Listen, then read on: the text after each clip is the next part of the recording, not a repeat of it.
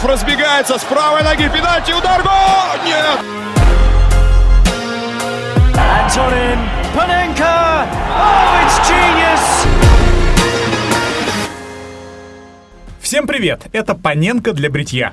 Подкаст для тех, кто любит футбол и викторины. Меня зовут Ким Андреев, и я помню, чей гол сделал «Зенит» впервые чемпионом страны. Радек Ширин сделал это. Ну а меня зовут Алексей Орлов, и я держал в руках кубок, которого не держал даже Александр Мостовой. Кубок ветерана Спартака. Просто царь.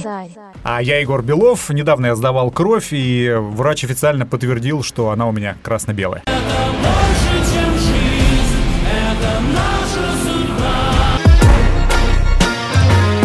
Ну что, парни, совсем скоро возвращается российская футбольная премьер-лига. Чемпионат по-своему уникальный, да. Наши клубы, какое бы место ни заняли в турнирной таблице, в Европе все равно не окажутся. Да, к сожалению, без Еврокубков. Ну, давайте, может быть, не будем о грустном, а все-таки вспомним, наверное, одни из самых э, классных и самых таких ярких чемпионатов России, которые были в современной истории. Ким, вот что тебе приходит в голову? Ну, я, конечно, помню, что самый первый чемпионат, который я видел российский, это был, наверное, 2002 какой-то год, страшно представить. Но, наверное, самый вот такая яркое, яркое пятно, что ли, в моей памяти. Это чемпионат России 2007 года. И вот почему. Ты, Лех, помнишь, мы с тобой не так давно участвовали в одном мероприятии, где задавали вопросы. И там был вопрос, э, что объединяет кольца Сатурна и питерский «Зенит». Правильный ответ – 2007 год. Это последний матч тура, когда «Зенит» выиграл 1-0 на выезде в Раменском и в итоге стал чемпионом России. Матч был э, напряженный в параллельной игре. Последний тур проводил «Спартак», который почти весь чемпионат лидировал, по-моему, 15 туров из 30 занимал первое место. Но в итоге все решилось в Раменском. Кстати, помните ли вы, как помню я, кто забил э, победный гол за «Зенит»? Кто-то из легионеров там был, да, насколько Да, я помню? Ра- Радек Ширл, да, насколько я... Шикарно, шикарно, шикарно. А ты, может быть, и минуту назовешь? Не, на самом деле... Ну, я, я посмотрел 15 Да, но там еще был момент уникальный, чем этот матч вот так мне отпечатался в голове, в моей м, 17-летней. А, Там на последних минутах у Сатурна был шанс сравнять счет. И вот если бы была ничья 1-1, то Спартак, который свой матч выиграл, он бы стал чемпионом России там впервые э, за много лет. Но не срослось. Внимание, вопрос. Кто, как вы думаете, еще один легионер, кстати, э, выбил мяч с ленточки ворот «Зенита» головой? Вратарь был бессилен, просто повезло, что там находился э, игрок команды. Я предположу, не знаю, я действительно не знаю. Какой-нибудь Мартин Горок. Ты прям копнул куда-то в неизведанное прошлое Петержелы. Может быть, это был Малафеев? Легионер знаменитый. Да-да-да. Просто вырежем это и все. Нет, нет, оставим. Почему? Мы будем... Мы оставим, что для тебя Малафеев это иностранец. Из другой вселенной просто человек, поэтому иностранец. Нет, на самом деле э, это был Алехандро Домингес. А, Своей такой волосатой, мощной головой он выбил мяч и спас э, в итоге «Зенит» Принес, от принес поражения. «Зениту» «Зенит» от, э, ну, получается, спас от ничьи, да, и принес, принес золотые медали.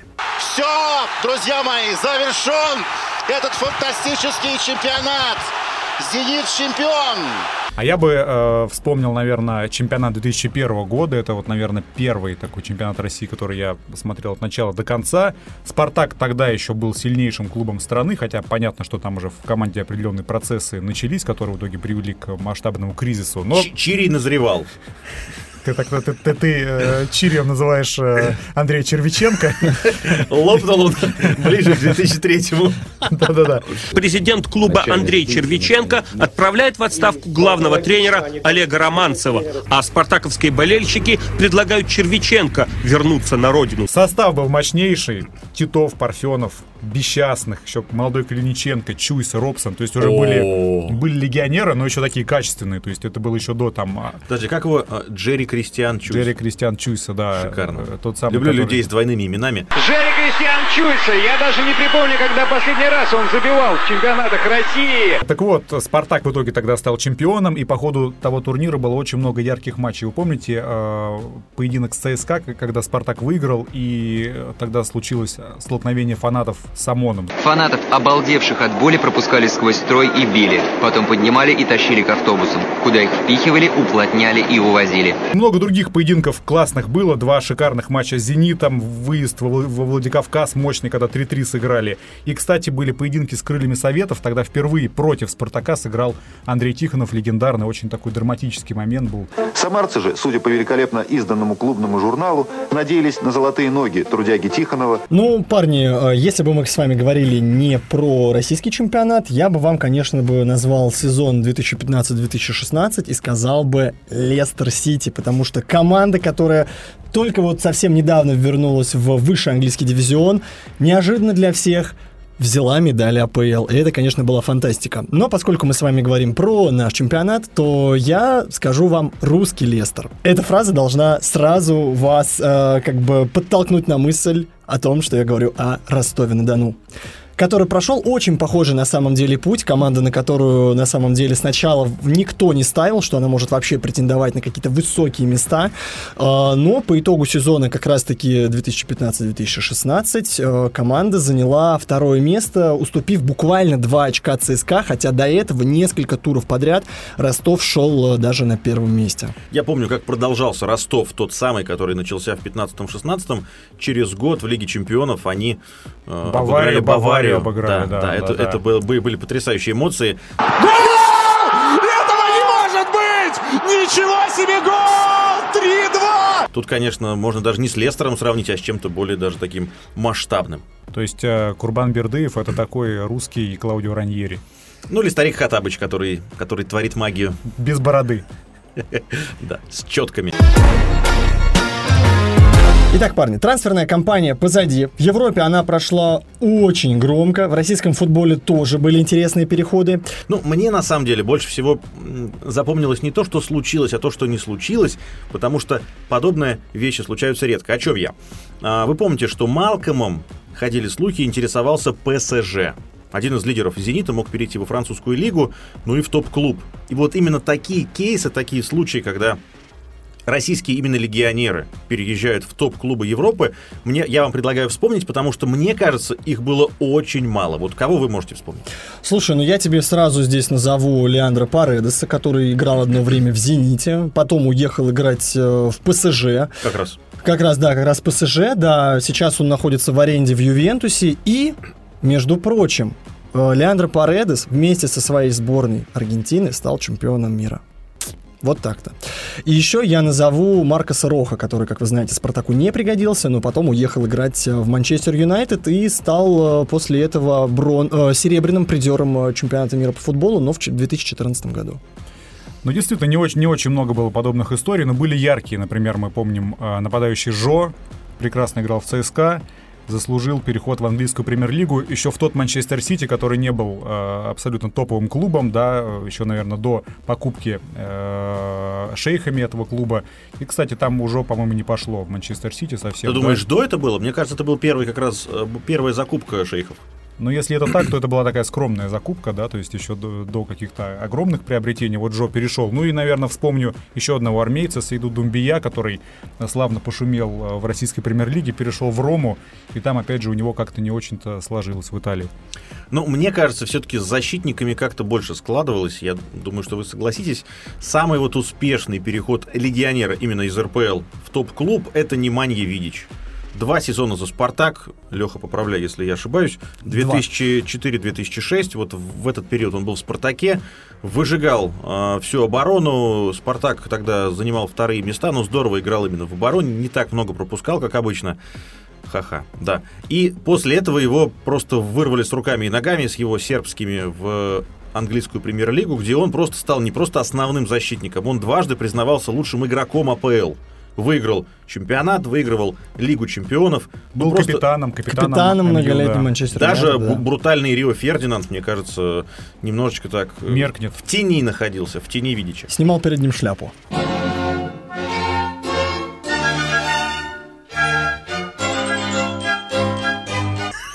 Крутой игрок. А, кстати, вот э, короткая история по поводу Видича, да, когда он переходил в «Спартак», э, очень как-то клуб это интересно обставил, сам вот этот процесс перехода.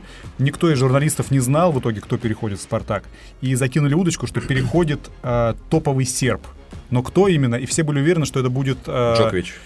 да, да, Новак Джокович. И все думали, что это будет Матей Кежман а, на тот момент. Был такой, да? Да, да, да. И Персонаж. Абсолютно были все уверены, устроили презентацию в каком-то там шикарном отеле, и тут раз э, объявляют, это не Мания Видич, и все такие, типа... Хуй, из мистера Ну, типа того, да, то есть вроде бы все готовились к громкому трансферу, пришел игрок, может быть, не самый на тот момент статусный, но, как выяснилось позже, конечно, это был, это был настоящий топ для российского чемпионата, не только для российского.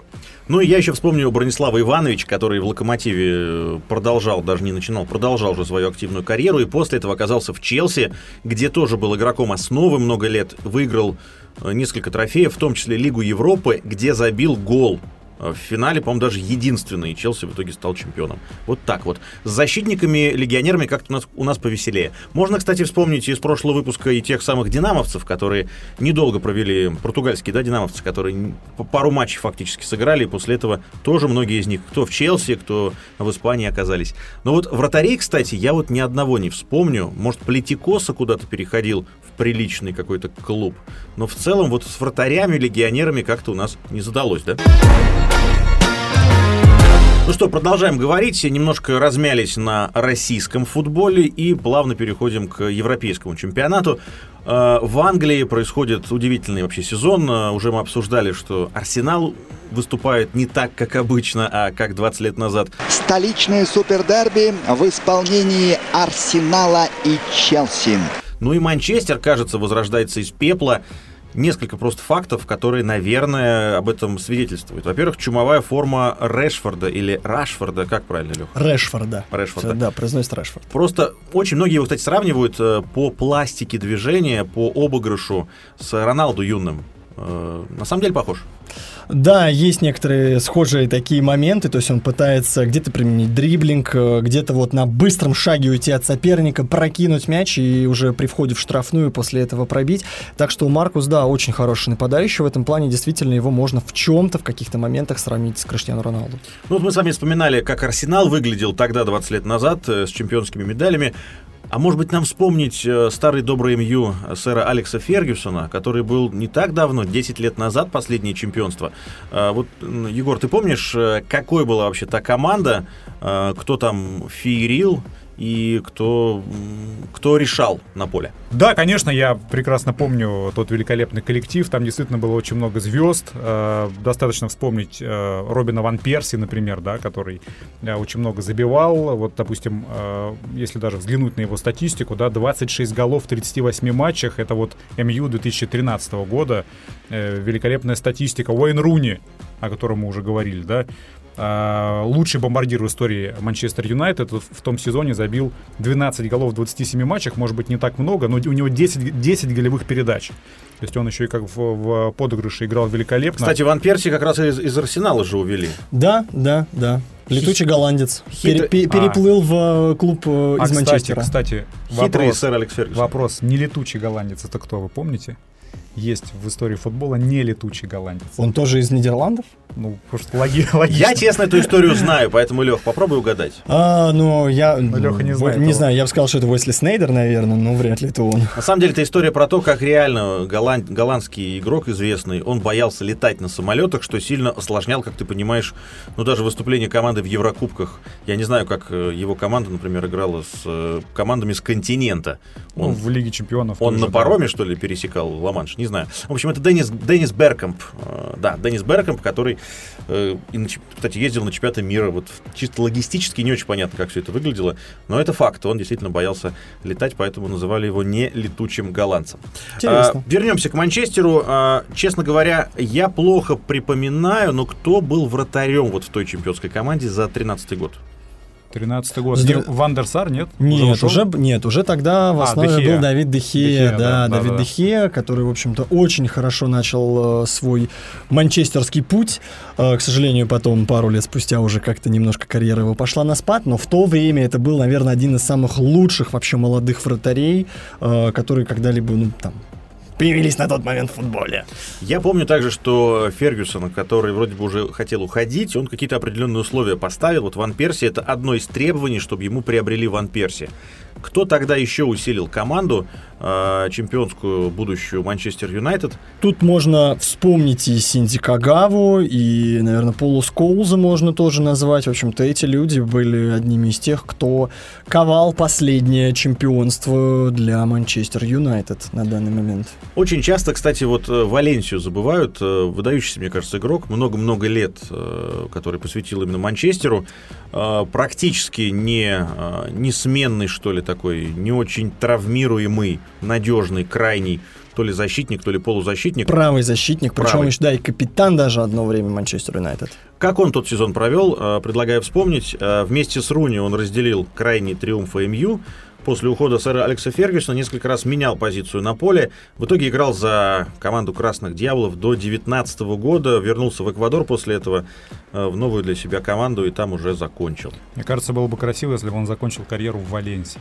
Валенсия, Валенсия, Валенсия, ну да. Не сложилось. Шикарный трансфер, да. Ну и, наверное, вспомним э, еще одного игрока, который действительно важную роль играл в том чемпионском МЮ. Это вот Майкл Карик. 36 матчей в сезоне он тогда провел. Это э, лучший для него показатель за карьеру. Был включен в команду года английской премьер-лиги. Э, стал игроком сезона, по мнению самих футболистов МЮ, что тоже, да, очень важно. Свой последний матч в карьере провел против Уотфорда в 2018 году. Был одним из лидеров команды. Вот. А, кстати, после ухода из большого спорта вошел в тренерский штаб Манчестер Юнайтед. На самом деле, Карик же был в, в тренерском штабе, как ты сказал, да, и Карик а, сейчас возглавляет команду Миддлсбро, которая идет на третьем а, месте в а, чемпионшипе. Так что, возможно, это будущий крепкий, крепкий главный тренер. Крепкий как? орешек.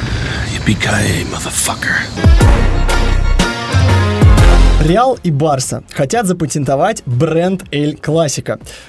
Вспоминаем самый яркий матч этих команд в истории. Егор, что тебе приходит в голову? Вспомнился, вспомнился, например, первый матч Лыша Фигу против э, Барселоны на стадионе Камп Ноу. Вы помните, да, там был скандальный уход португальца. Ты про свиную голову? Да, когда в Я него... подумал, что можно сделать логотип или классика в виде свиной башки. Да, и, и, и, и, и по физиономии лучше фигу рядом. Ну, то есть, действительно, там э, такая да, довольно-таки э, была э, интересная, любопытная история, да, когда там... Но матч, кстати, сам был очень скучный. Там 0-0, какая-то возня. Самое интересное это было, да, то, что вот вокруг происходило, когда там закидывали э, фигу всевозможными предметами, именно вот свиная голова, наверное, была э, самой, самой яркой такой. Стала да, вишенкой.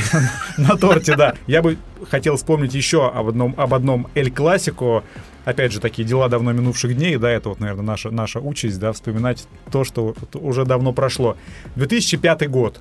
Сантьяго Бернабеу, да, домашний стадион мадридского Реала.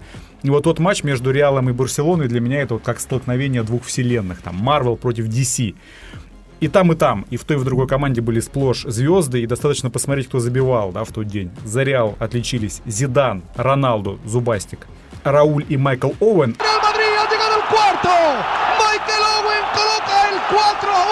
А за Барсу э, Самуэль Тоо и Рональдиньо. Рональдиньо buscando el gol del Barça. Ha marcado el Fútbol Club Barcelona. Кстати, ты вот сказал, кто забивал. Это все сплошь золотые мячи. Смотри, Зидан золотой мяч, Рональдо 2, Оуэн золотой мяч, Рональдиньо золотой мяч. Рауль там тоже был где-то в тройке. Да. В общем, фантастическая, конечно, история. И будущая звезда Анжи э, Самуэль То.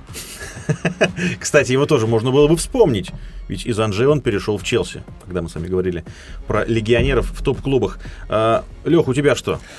Слушайте, но я скажу вам так. Забег Бейла. И я думаю, у вас сразу должна появиться эта ассоциация. Когда он совершил просто, ну, какой-то невообразимый реально забег э, от середины поля, выбежал за, э, ну, как бы на, на бровку в техническую зону. Это, напомню, было в финале Кубка Испании, как раз против Барселоны, да. И он после этого э, прошел в штрафную соперника Достиг и забил гол в острый угол. Да, да, да, да. Прос, э, и забил э, с острого угла. Возле чужих ворот Гаррет Бейл 2-1. Фантастический атлет Гаррет Бейл. Кстати, сразу вопрос на заметку. А вы помните, кого тогда Бейл на скорости ловко э, оббежал на повороте? Марка Бартру, защитника Барселоны. Ваша версия? Усейна Болта. Я не знаю, нет, я, я По-моему, это все-таки был не Бартра. Мне кажется, это все-таки был Альба. Это был Альба который... Джессика Альба, актриса знаменитая, да? Нет. Ну, раз Лех качает головой, значит, я ошибаюсь. Бартра ему корпус поставил, и все равно Бейл оббежал его. Ну, а я, в отличие от вас, решил прям еще глубже в историю окунуться и нашел интересное такое противостояние. 43-й год, Реал Барса тогда уже бились. Назывался чемпионат, точнее, турнир, в котором они принимали участие, Кубок Генералиссимуса. Это сейчас называется Кубок Короля, наверное, да, Кубок да. Испании. Так вот, тогда в полуфинале они сошлись. В первом матче сильнее была Барселона 3-0. Но интересно, как проходила вторая игра, потому что после поражения Реала в первом матче, ну, так скажем, фанатское сообщество, жители Мадрида были сильно возмущены. И на ответный матч приехали, как говорит Леха, заряженными. Власти, понимая, что будет реально потасовка, если какой-то исход поединка будет для одной из сторон невыгодным, неприемлемым, они, как говорят, какие-то предприняли меры. И вот дальше уже легенда обрастает э, подробностями. Верить или нет, наше с вами право, но, по крайней мере, такие слухи ходят, что люди в штатском перед матчем ответным подошли к судьям и сказали им напрямую, вы знаете, что нужно сделать, чтобы все кругом успокоились. Непорядок. Давай-ка забудем об этом. Первый тайм. Судьи как-то вот не совсем, может быть, справедливо некоторые трактуют эпизоды. В итоге Реал выигрывает 8-0 первый тайм удалению Барселоны. Но явно что-то здесь нечистое, думают все вокруг. Но в целом мадридские фанаты спокойные, можно дальше жить. Э, в перерыве Барселона уходит в потрибунное помещение и отказывается продолжать матч. Снова появляются люди в штатском, которые говорят, у вас есть два варианта. Либо вы выходите на второй тайм, либо вас всех арестуют. В итоге они вышли на второй тайм, матч закончился со счетом 11-1 в пользу Реала. Ну, теперь понятно, почему такая история у, у Эль Классика и, возможно, главное, главное противостояние в мировом футболе на клубном уровне. Ну что, друзья, пришло время нашей любимой рубрики. Мы, Вопросы и ответы. Как известно, да, мы любим не только футбол, но любим еще и э, викторины, связанные с футболом. И я, я для вас небольшую такую легкую викторину э, подготовил, которая посвящена возобновлению э, сезона в, российском, э, в российской футбольной премьер-лиге. Так. Несколько вопросов, э, я уверен, что вы легко справитесь. Наверное, по очереди буду задавать, да, как, как, как, как это принято. Ну, я думаю, что мы с Лехой поборемся. Возможно, даже на руках.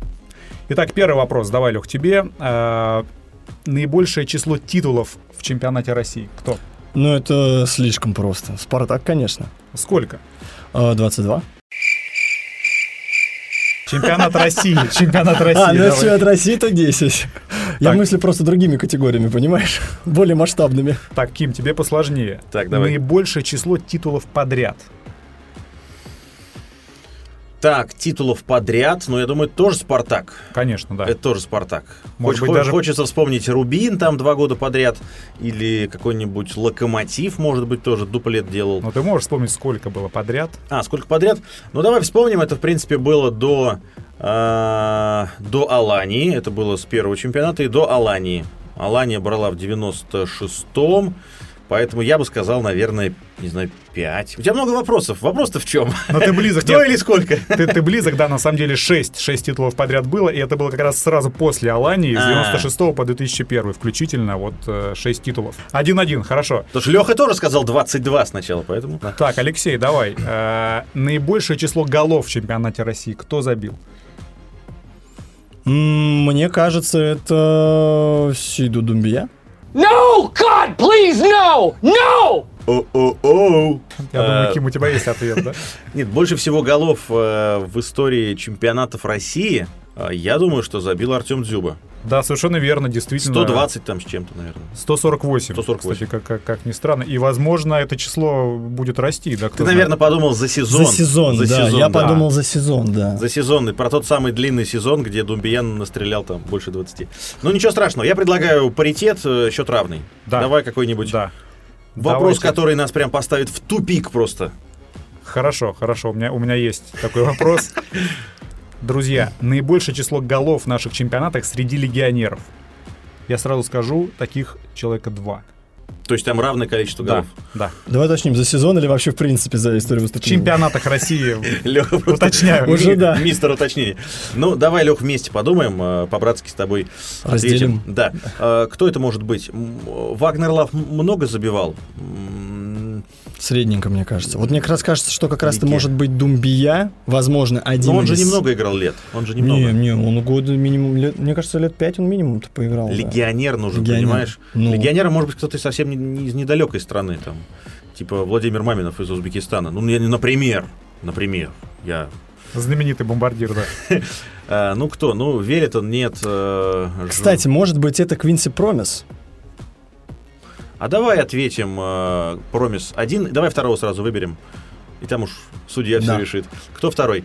А, Вагнера не хотим, Думбию сомневаюсь. Может, Халк? Он много забивал. Мне, кстати, кажется, не очень-то уж прямо много он забивал. Да? Как легионер? Мне кажется, мне кажется, нет. М, Ну, тогда кого назовем? Второго. Ну, давай, ты Промис, и я Халка. Давай, Давай та- давай так так. поступим. Мы стреляем. Ну что, оба, оба удара, оба удара пришлись мимо ворот. Не попал! Вот это да! Это может быть промах века! Квинси Промис там где-то совсем близко, насколько я знаю, он, может быть, уже в ближайшее время э, догонит лидеров, но на самом деле на данный момент лидерами вот по этому показателю по общему числу голов в наших чемпионатах является Вагнер Лав, который, как сказал Алексей, забивал очень мало. Он Ну забил ладно. всего 85 голов. А на втором месте Сердар Азмун из, э, Зени- ну, из Рубина, из Зенита. Из который- Байера. Из, из Да, Байера. Из сборной Ирана. Но, как говорят, он может вернуться, да, тоже 85, э, так что... Фантастика. Вот так вот, друзья. Я считаю, что такая боевая ничья достойная. Или вы, ну, или, или если хотите, я могу какой-то решающий еще вопрос, или тогда... Нет, мы ничью. согласны, мы согласны на ничью, пожмем руки друг другу, да. Тем более эта рука а, трогала Кубок ветеранов. Запоздали немножко с приглашением. Все-таки сколько, 15 лет? Кубку, да? Ну, турниру, да, 15 Представляете, Я лет, первый да. раз при- приехал. Ну а сейчас я предлагаю вам а, еще раз окунуться в историю. Мы же мало это тут делаем. На самом деле, ну, увлекательная история, связанная с тем, что какие-то воспоминания мы тут в себе э, возрождаем, э, вытаскиваем из прошлого. И год э, начался, в принципе, мне кажется, что даже вот в, по прошествии последних 10 лет есть что вспомнить. И я предлагаю вот такую ру- рубрику нам с вами устроить, экспериментальную, которая будет посвящена событиям десятилетней давности. Вот если вспомнить 2013 в глазами футбола, что вы можете сказать про то, как это было? Ну, слушай, я бы, наверное, здесь вспомнил Лигу чемпионов, Еврокубки. А, Просто какие-то были абсолютно потрясающие пары тогда. А, Реал МЮ, Милан, Барса, Арсенал, Бавария. И, в общем-то, по итогу в финале встретились две немецкие команды. А, Бавария и Боруссия Дортмунд. Немецкий финал. Это было очень красиво.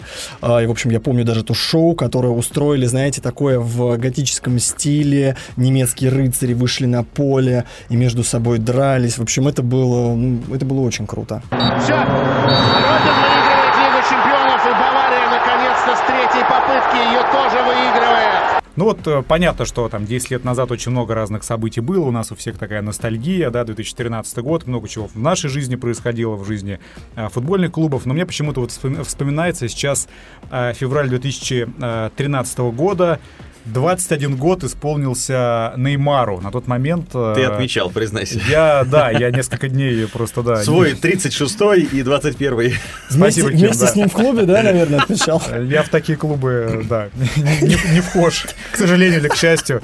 А, так вот, на тот момент Неймар на самом деле считался, давайте вспомним, да, он считался, возможно, самым перспективным футболистом Однозначно. в мире. Да. Но он еще тогда э, никуда не уехал, и все гадали, да, куда же вот он Да, поедет. он играл в Бразилии и говорили о том, что им интересуется и Реал, и Ювентус, и Челси, даже Махачкалинский Анжи, который на тот момент скупал всех, кого только можно. И вот, э, вероятно, вот один из вариантов его карьеры это был, Даже- как раз...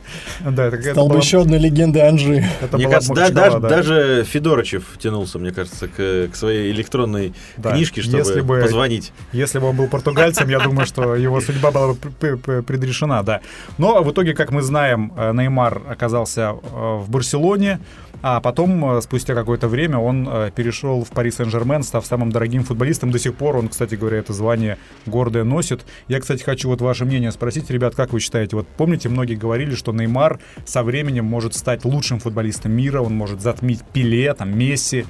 Я думаю, что до конца он свой потенциал не реализовал, да, то есть вот он мог бы, мог бы действительно стать легендой, мог бы стать лучшим в мире, но как-то вот всегда ему чего-то не хватало, да, играл в Барселоне в тени Месси, перешел вроде бы в ПСЖ для того, чтобы э, стать лучшим игроком своей команды, появился Мбаппе, как-то всегда он на вторых немножко ролях, да, немножко ему не хватает вот чего-то такого, чтобы стать абсолютно лучшим. Как вы думаете? Ну, в целом могу сказать здесь, что, наверное, он просто родился в эпоху Месси, Роналду, и тяжело конкурировать за звание лучшего было в его годы, все-таки он сейчас тоже уже такой, ему за 30, да, сейчас? 31, ему 30, да, да, 31, да. Вот, в этом смысле, наверное, еще какие-то там э, цели он может поставить и достичь, но в целом просто, наверное, родился немножко не в то время. Я думаю, что если бы он родился лет на 5 пораньше, то, возможно, он был бы... Мы бы про него говорили, как про этих двух. Ну, наверное, если только он поедет на еще один чемпионат мира и возьмет действительно с бразильцами следующий чемпионат мира, ну тогда и получит золотой мяч, очевидно, за это, то тогда действительно его можно будет вставить э, в один ряд и с Месси, с Роналду и с. Ну, посмотрим, поживем, увидим. На самом деле, я тоже хочу вспомнить пару трансферов. И вот в ПСЖ, где потом окажется Неймар, оказался Дэвид Бекхэм. И, кстати, О, я помню последний да. матч Дэвида в Лиге Чемпионов. Он выходил э, на замену в плей-офф. ПСЖ там кому-то проигрывал. И это было вот такое достаточно ну что ли, такая последняя вспышка на европейской арене э, в карьере Дэвида Бекхэма. Ну и Марио Балотелли стоит вспомнить, такой тоже футбольный персонаж, который часто запоминался не футболом, а какими-то околофутбольными своими э, реакциями на поле там или действиями за его пределами. Он э, сменил как раз Манчестер Сити, про который мы тоже говорили, на Милан. Вот так вот сменил дождливую погоду на итальянский шопинг. Друзья, и в заключение я предлагаю еще одну интересную тему обсудить. Вот такое нововведение в футболе, которое вызвало, конечно, э, большой резонанс в футбольном мире. В январе этого года в 1-4 финала Кубка Португалии между Бенфикой и Спортингом э, женском, в женском футболе арбитр встречи показала э, э, белую карточку. Да, вот это впервые, впервые за много лет подобное произошло. Белую карточку она показала врачам одной из команд, которые оперативно вышли на поле, причем причем там сразу две бригады почему-то вышли, там странная история, для того, чтобы выделить э, их работу, как бы поддержать их и вот таким образом, э, в общем-то, такой, отметить. Типа респект вам, да, ребята. респект вам, да. вы молодцы, вы все быстро, круто сделали, поэтому вот вам белая карточка. У меня, знаете, первая реакция какая была, это как будто похоже на талончик в, это, в поликлинике, типа, моя очередь подошла, и ты ее гордо показываешь всем в этой очереди и уходишь к врачу. Слушайте, ну, из э, таких интересных моментов, которые связаны с карточками в футболе, я думаю, можно назвать и совершенно недавний, э, недавний случай в Кубке Англии, когда была показана круглая красная карточка, круглая, хотя обычно обычно они, ну, прямоугольные, квадратные, да. А, игрок э, клуба Рексхэм получил эту карточку, и, в общем-то, э, как потом объяснили в FIFA и аналитики, что на самом деле в этом нет ничего такого удивительного, она не значит чего-то прям такого э, из ряда вон выходящего. Нет, это такая же обычная красная карточка, просто суть ее в том, что она была скорее нужна для э, зрителей и для самих судей, чтобы дальтоникам объяснять и показывать, что вот именно такая карточка связана с удалением. А почему круглые? То есть как, как э, это ну, может то есть помочь? Я, я так понимаю, логика следующая, чтобы люди, которые не отличают именно красные цвета и зеленые, да, да, чтобы в, они, в этом часто возникает Да, да, чтобы они понимали, да, именно по форме этой карточки, э, какое именно а, действие, да, да, э, судья оказывает на игру в данном случае. Ну, то да. есть желтая там, наверное, классическая прямоугольная, а красная круглая, то есть по цветам. На самом деле интересная история. Давайте вот так, если сейчас вот э, отбросить в сторону всю историю, как, про которую мы тут рассказывали, а, каких карточек, по-вашему, не хватает э, в футболе? Какого цвета и кому можно было бы их предъявить? Ну вот помните, была э, широко обсуждалась такая тема, да, оранжевые карточки, когда вот вроде бы игрок уже э, совершил по-настоящему грубый фол, и вроде бы это уже, это уже э, э там заслуживает нечто больше, чем желтая карточка, но еще пока не красная. Вот оранжевая тебе, то есть парень, ты будь осторожен, еще один фол и все, я тебя удалю. Такой последнее-последнее китайское предупреждение. Да, да, да. Ну, мне кажется, можно было бы что-то такое ввести для фанатов. То есть, допустим, если фанат просто выбежал на поле и сфотографировался с футболистом, как бы это одна история. Можно там одну карточку показать, да? А, а если, если например, да, так у нас же были даже в российском чемпионате был же случай, когда выбежал фанат на поле и ударил Дениса Глушакова. Это похороны! Это Возможно, там личная история. Человек просто должен денег был. Ты очень ра- радостно об этом рассказал. Так что за, это какой- можно было бы какую-нибудь карточку дать. А какую, какой цвет вот ты тут считаешь надо показать фанату, который вот выбежал на поле? Слушайте, ну мне кажется, такая темная, темно-синего цвета, мне кажется. А я бы по-другому. Или черную. А я бы показывал карточку вместе с фломастером. Типа, на парень тебе на, для автографа. Потому что часто ты видишь звезду, вот он, твой кумир, а расписаться негде. А тут, типа, вот судья тебе благородно вручает карточку и, и фломастер, например. А допустим, если команда пропускает 5 мячей, ей карточку магазин пятерочка показывают, как бы по... Это уже, рекламная интеграция. Пятерочка выручает. Я Как вы да. думаете, а черную карточку за что можно было бы предъявить? Ну, вот что-то с расизмом связано. Ну да, в современных реалиях, знаю, да, черная карточка уже да. невозможно, да, мне кажется. А может ли предъявле- при- предъя- предъявление черной карточки и сам процесс оказаться а, российским? Я думаю, в наше время вполне. Ну, в наше время это да. Если да, это не в России происходит, то В общем, скользкая тема, скользкая тема. Да. А вот карточка, допустим, светоотражающая, где видно как бы, ну такая зеркальная, где в ней отражается происходящее. Это, мне кажется, что-то из ав- автоспорта скорее. Вот карта как бы в ви- в виде зе- зеркала. Странная Я думаю, это вообще надо- история. Пусть Джани Инфантино думает. э, На самом деле решает. это и был намек на блестящую лысину Джани Инфантино. Вы слушали Паненку для бритья. Подкаст для тех, кто любит футбол и викторины. До встречи, дорогие друзья. Пока.